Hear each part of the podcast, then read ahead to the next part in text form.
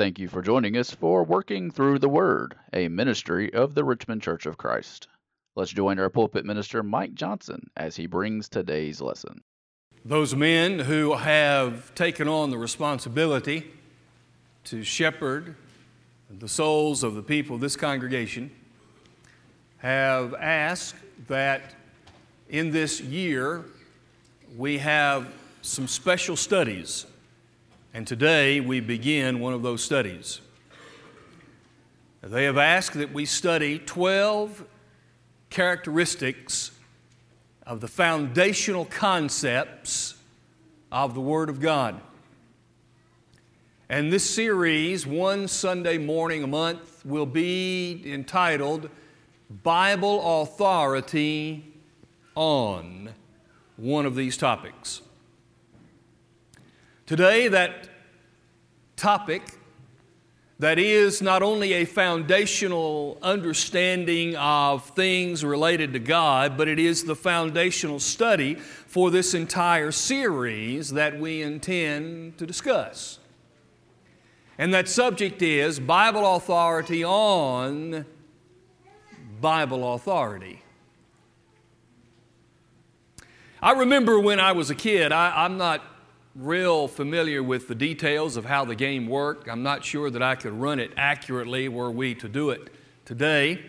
But I remember playing the game Mother May I. Is that game still played today? I don't know. There's probably not a Wii version of it, so it probably isn't played today. Be my guess. And You probably can't get it on iPhone, so it probably won't be played today. But I remember playing the game, Mother May I, and best I remember, the idea was that someone would stand there and be the one in charge. And everybody would say, when told what to do, you need to, I want you to take four steps forward. And before you did it, you had to say, Mother May I. And the whole idea was to see how many people could be caught not saying that before doing it. In fact, I think there was even a, a game show version of that on television for a while, and, and the, uh, the professionalism of that is the person doing the announcing because they speak fast and quickly and supposedly catch you off base and get you to do things without asking permission to do it. Well, in, in a very real way, that is Bible study.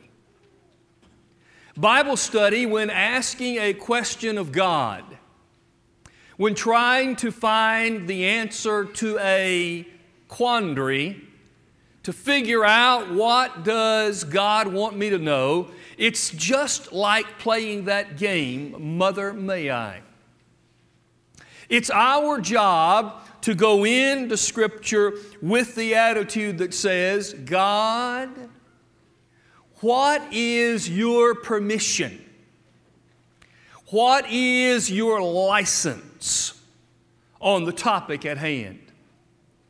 It should be my concern, it should be my desire to know what God's permission on the topic happens to be.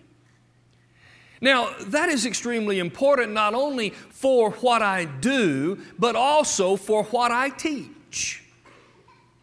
Do I have permission? Do I have the license? Have I been granted the right to teach this? It would be a very unwise thing for anyone to presume on his or her part to teach to someone else a permission to do something that God has not permitted. How dangerous is that? There are a lot of people in the religious world who have taken it upon themselves to decide for themselves what they're going to do rather than let the Word of God make the decision. And so I want us today to understand the concept of Bible authority. And in doing so, I want us, therefore, to train our minds so that we might decide okay, I am going to look for the permission granted, I'm going to look for the authority that God has given to understand whatever topic happens to be at hand. We need to understand first that the whole concept of Bible authority is built on the idea of a test. A test. In other words, a test to see if something is genuine or not. Is it real or is it not? Here is the idea. We should want to know that we have what is right and true. I like the way the text in Ephesians was worded. It should be our job as Christians to find out what is acceptable to the Lord. That well summarizes, I think, this entire discussion. It is my job, it seems to me, to find out what is it that is acceptable to the Lord. And that is a very common understanding of how we deal with all kinds of things in life. For instance, Valentine's Day is coming up very soon. Now, let me say this Valentine's Day is not just about women. You know, we fellows like to be remembered too, I think.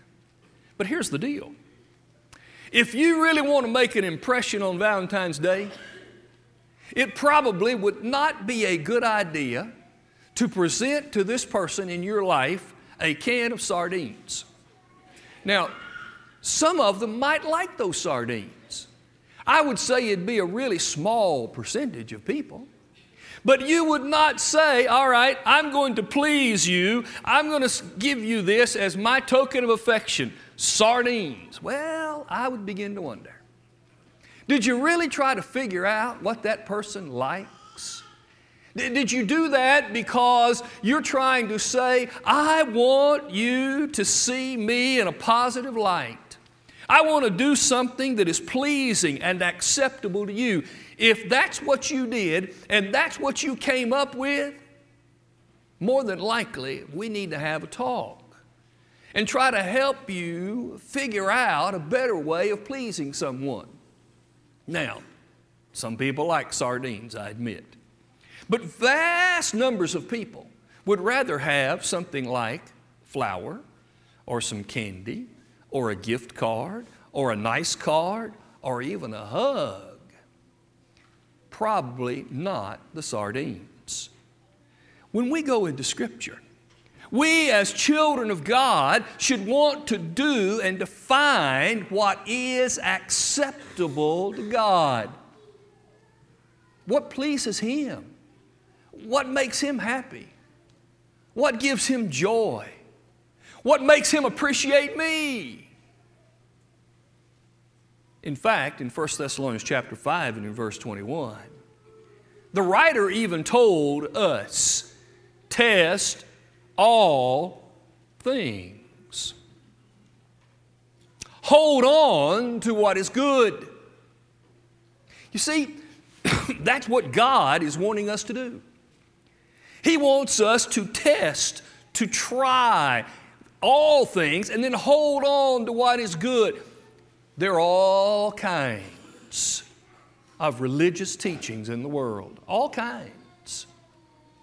And I really believe that the intent of that passage is God saying this You test what somebody teaches about the Bible. You go out there and test it and put it to the test, and in so doing, hold on to what is good.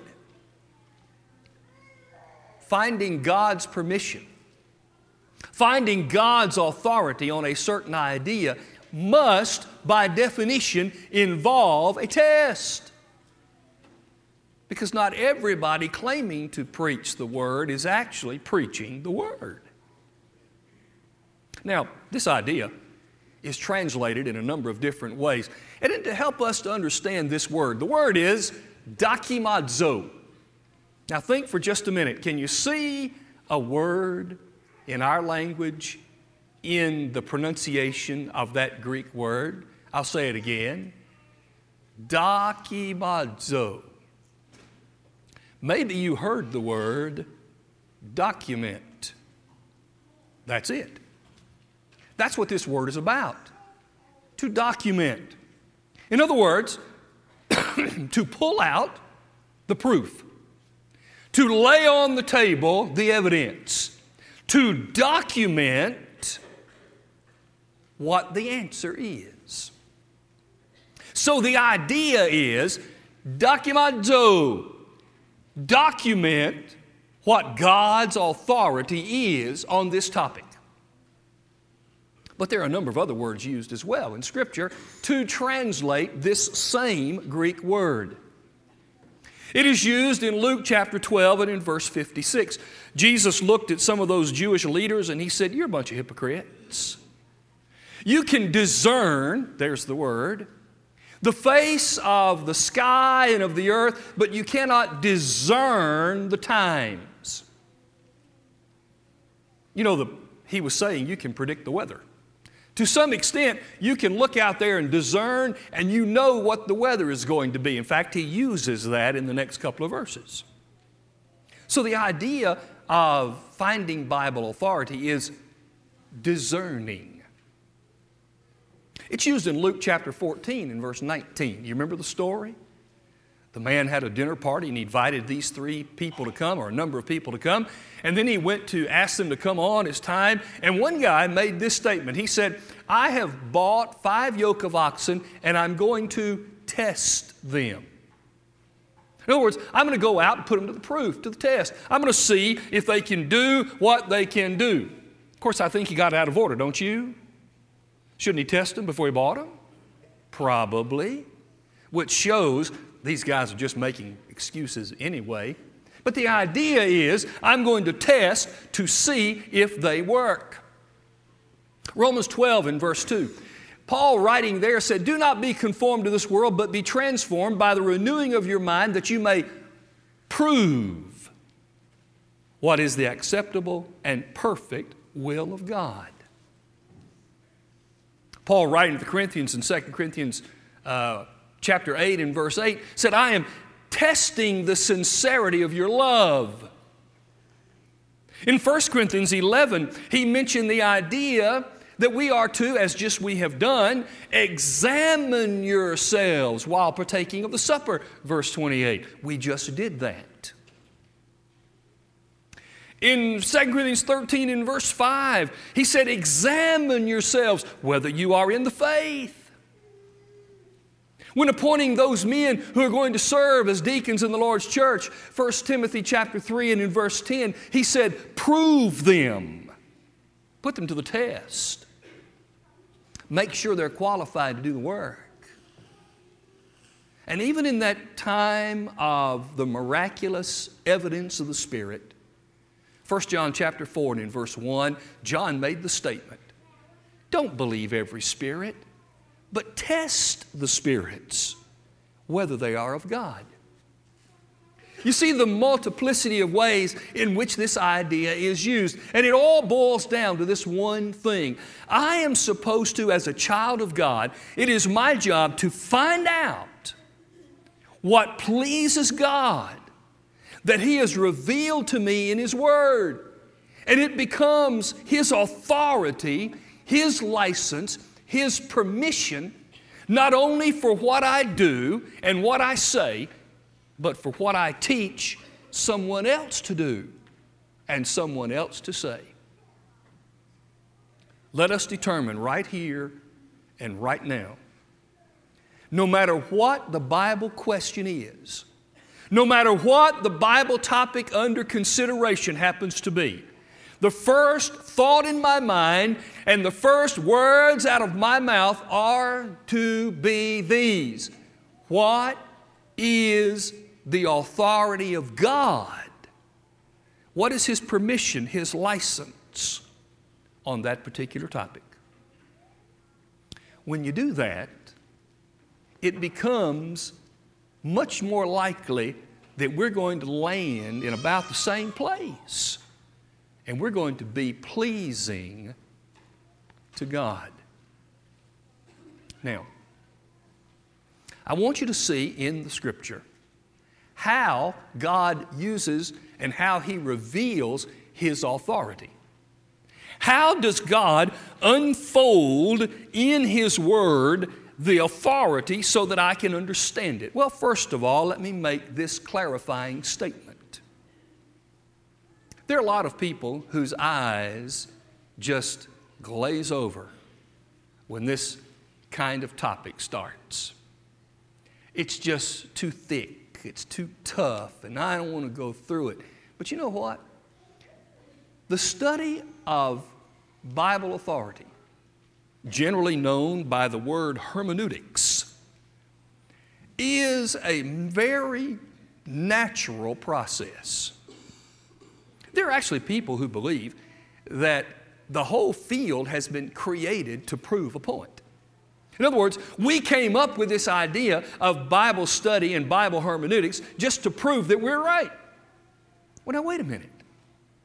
I want to suggest that the way God reveals Himself and His authority is the way that you and I interact with each other on a daily basis. And it's the way that you read the newspaper. It's the way that you listen to a news report. The very same mental processes that are at work in those events is exactly the way God wrote the Bible. Let me show you how. Number one, God reveals His authority on topics, His idea, generically and specifically. Generically and specifically. For instance, Fellas, you probably have had this experience like I have. Your wife says, While you're at the store, I want you to get, and then they mention something.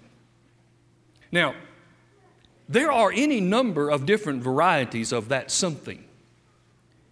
And if you grab the something and it fits that category, and you come home and she goes, That's not what I asked for and you look on that thing and say, see, it says it right here. See, it says it right here. Well, but that's not the one I wanted. Well, now wait a minute. So, the next great invention cell phones. You stand in front of that counter and you go, I'm standing here. Now I'm going to read every box on this shelf. And I want you to tell me which one I want. You know why? Because now this is specific not general. Somebody may say, I want spaghetti noodles. But then you can get angel hair, or you can get medium, or you can get, oh, there's all kind of different ones. Which one do you want? Well, if it doesn't matter, then it's generic. But if it matters, it's specific. Think about the story of Noah. If God had said to Noah, Noah, build a boat, anything he built that would float on the water would have been fine with God. He didn't say that. God told him how big it was supposed to be. He told him how many rooms to put in it. He told him what kind of wood to use. He told him to make sure that he pitched it, put tar all around it to make it waterproof. And he told him to put a window in the top. And he told him to put a door in the side. And he said, I'm going to close the door. You're not even going to close it. He specified what he wanted. Now, in specifying what he wanted, God automatically rejected other specifics that he did not want. When he said, I want gopher wood, automatically, don't even look at the oak wood. Don't look at pine. Don't look at cedar. I want gopher wood. Where God did not specify, He was generic. Noah could do whatever he wanted. He didn't tell him what kind of tools to use to build the ark. He didn't tell him how many people he could employ, if he employed anybody. He didn't tell him where to go and build it. And in those ways, that was left open to Noah to make a decision.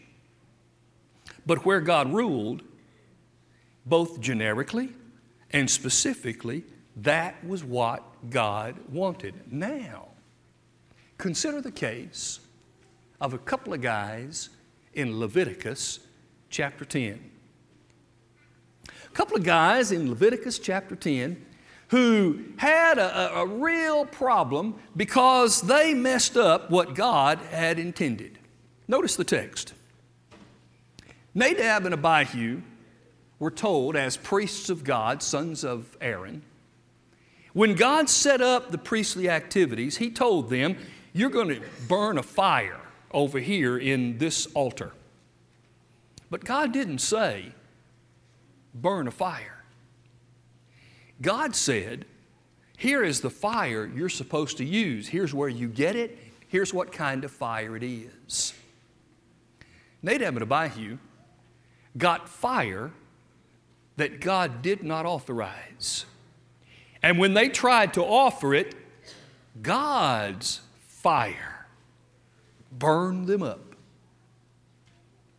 And the text said, the text said, they offered profane fire that God did not command. See? When God specifies, He automatically clarifies and denies. Fire looks like fire to me, but not to God. And when He made a statement and they violated it, then they were in trouble. So, generically and specifically, God lets His Word be known to us. He teaches us, He reveals His authority in that way. Number two, He reveals His authority by silence and by speech. Hebrews chapter 7. Excuse me. God through the Hebrew writer, makes an entire argument on silence.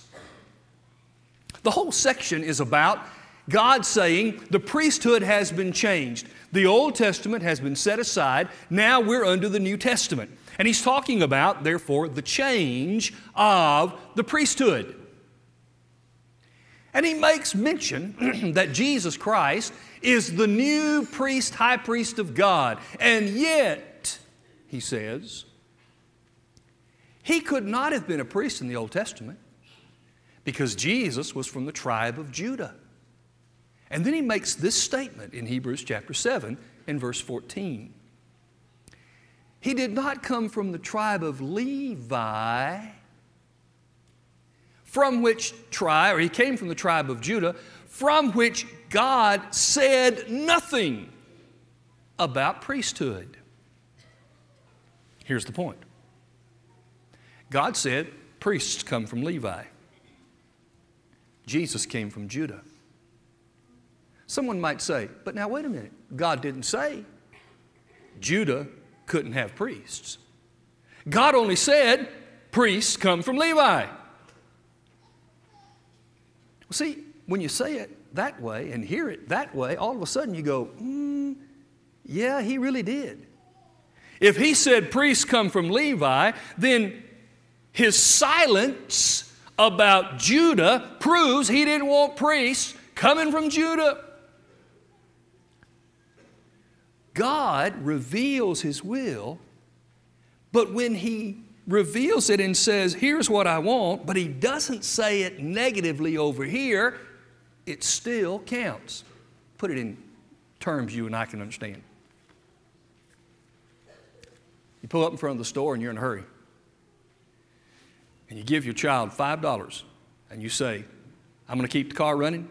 I want you to go inside and I want you to get me some milk and bread and get back to the car. We got to go.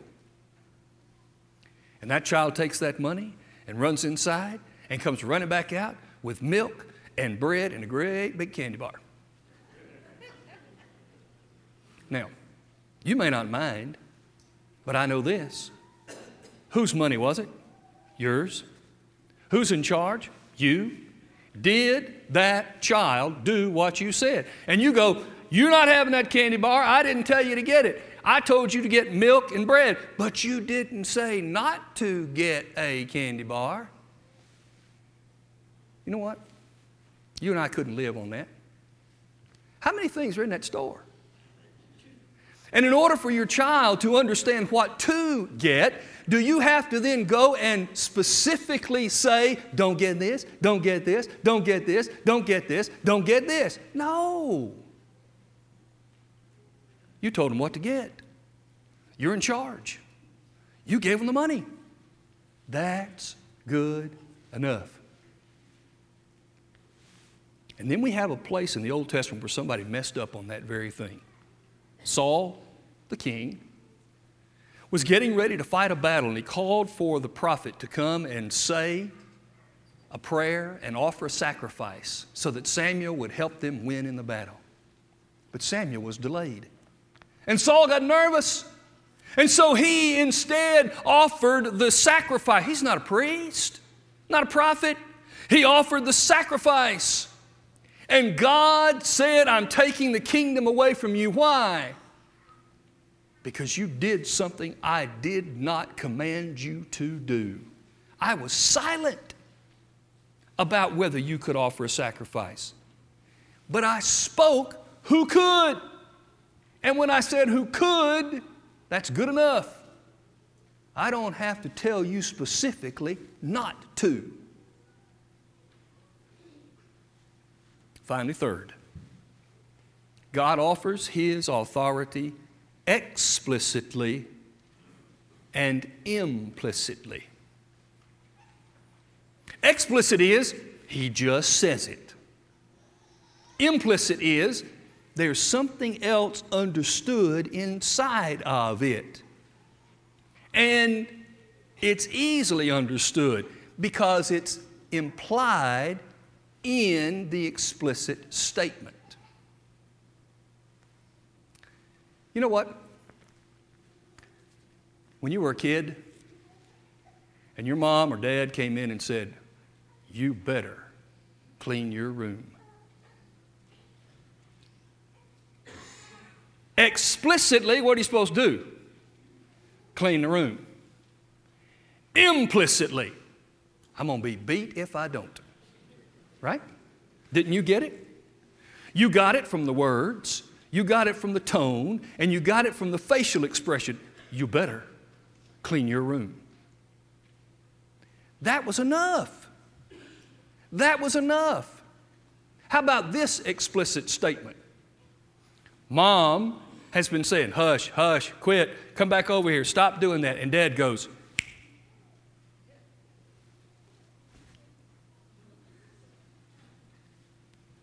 implicitly, I'm snapping one time, and I'm going to pop five times if you don't get over here. See, we operate that way explicitly, implicitly. God does too. Explicitly, for instance, go into all the world and preach the gospel to every creature, Matthew 28. And then he told them, Tell everybody what I've taught you to do when Jesus taught the disciples to go into the world and preach the gospel and to tell others to preach the gospel, eventually it's for you and me. That's a command it's easy to understand. But sometimes explicit commands, people mess up. When we have time, we don't now, but when you have time, look at Matthew chapter 5. In the Sermon on the Mount, Jesus said, You have heard that it was said, but I say. Here's what was going on they heard the explicit command of God in the Old Testament Thou shalt not. But they missed what was implied. They missed it. They didn't get it. For instance, thou shalt not murder. You know, as long as I don't kill that person, I can do to them anything I want to. Beat them up within an inch of their life. I didn't murder them. Wait a minute. Thou shalt not commit adultery.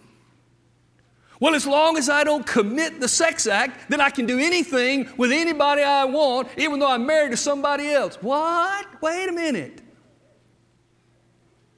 That's not what he was saying. See, they missed it. They heard the explicit, but they missed the implicit. Today, good people, here is our point God has told me all that I need in a way that I can understand it. And the only way to understand the Bible properly is to look for the authority of God on the topic. Look for His permission, look for His license, look what He says pleases Him, and then give it up. That's good enough. Don't go looking anywhere else. Let that be the standard by which you live. Because when the Bible becomes your authority, then you can rest, you can be confident, you can be sure. Stand on the authority of the Bible. As we close, the Bible's authority and permission grants me the right to preach only one thing about salvation. The only thing I can preach about salvation is he who believes and is baptized shall be saved. That's it. That's it. There is nothing in the Bible that permits me to teach just ask Jesus into your heart. It's not in there. Can't find it. It doesn't exist. It's not God's authority. There is nothing in the Bible that teaches me the right or the permission to say, just wait, and God will show you whether you are saved or lost. Churches, people teach that. The Bible does not. It says, whoever believes and is baptized shall be saved. That's all I can teach. I can't teach anything else. I can't do anything else and be pleasing to God. So today, if you're not a child of God, if you believe in God, and if you want to be saved, then that's what you'll do. And if we need to help you with that, or any other concern that your brethren can pray for you today, we'll, lie, we'll be glad to do it. If you will come as we stand and sing. We hope you enjoyed today's broadcast brought to you by the Richmond Church of Christ. We are located at 1500 Lancaster Road in Richmond, Kentucky. We meet on Sunday mornings for Bible class at 9 a.m., followed by our morning worship service held at 10 a.m. Our Sunday evening service is held at 6 p.m., and our midweek Bible study is held on Wednesday at 7 p.m. If you are in the area, we would love to have you as our honored guest. Thanks for listening.